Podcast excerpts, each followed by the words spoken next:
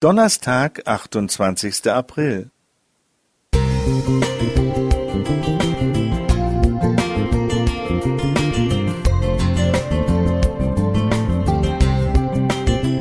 Ein kleiner Lichtblick für den Tag.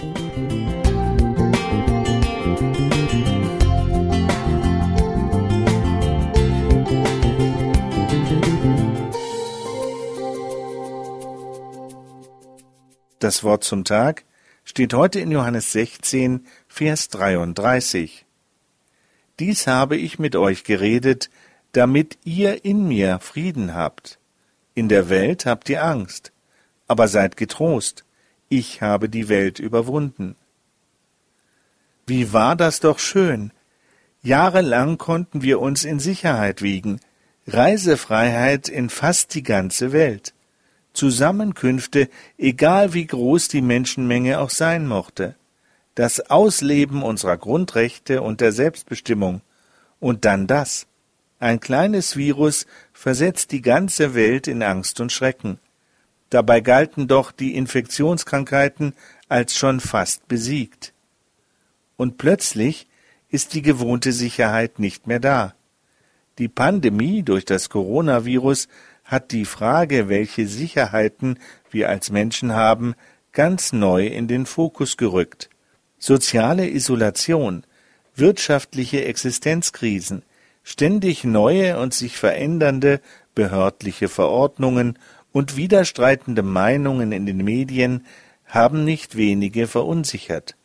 Bagatellisierung, Resignation, vorauseilender Gehorsam, Gereiztheit oder Rebellion stellen erlebte Reaktionen dar. Es ist das Ergebnis einer Spannung zwischen Ratlosigkeit, Unsicherheit, Not, Verzweiflung und Ängsten bis hin zur Panik. Für manche kann diese Spannung sogar eine psychische Traumatisierung bedeuten. Niemand ist vor dieser Herausforderung sicher, auch Christen nicht. Hier erlebe ich den persönlichen Glauben jedoch als wertvolle Ressource. Eine lebendige Beziehung zu Christus zu haben und seine Zusagen in Anspruch zu nehmen, kann Halt geben und eine Chance für ein gelingendes Leben trotz schwieriger Situation bieten. Glaube kann zwar nicht jede notwendige Gesprächstherapie ersetzen, aber der Glaube kann zu einer stärkeren Resilienz führen. Resiliente Menschen reagieren adäquat auf Veränderungen, sie können Herausforderungen besser aushalten und ihre psychische Gesundheit wird schneller wiederhergestellt.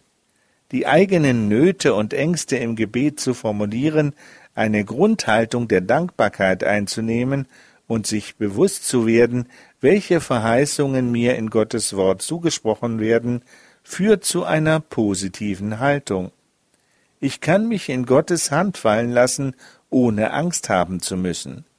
Denn wir dürfen glauben, dass er die Welt mit ihren Nöten und Ängsten erlebt und überwunden hat. Jan Dubrawski Musik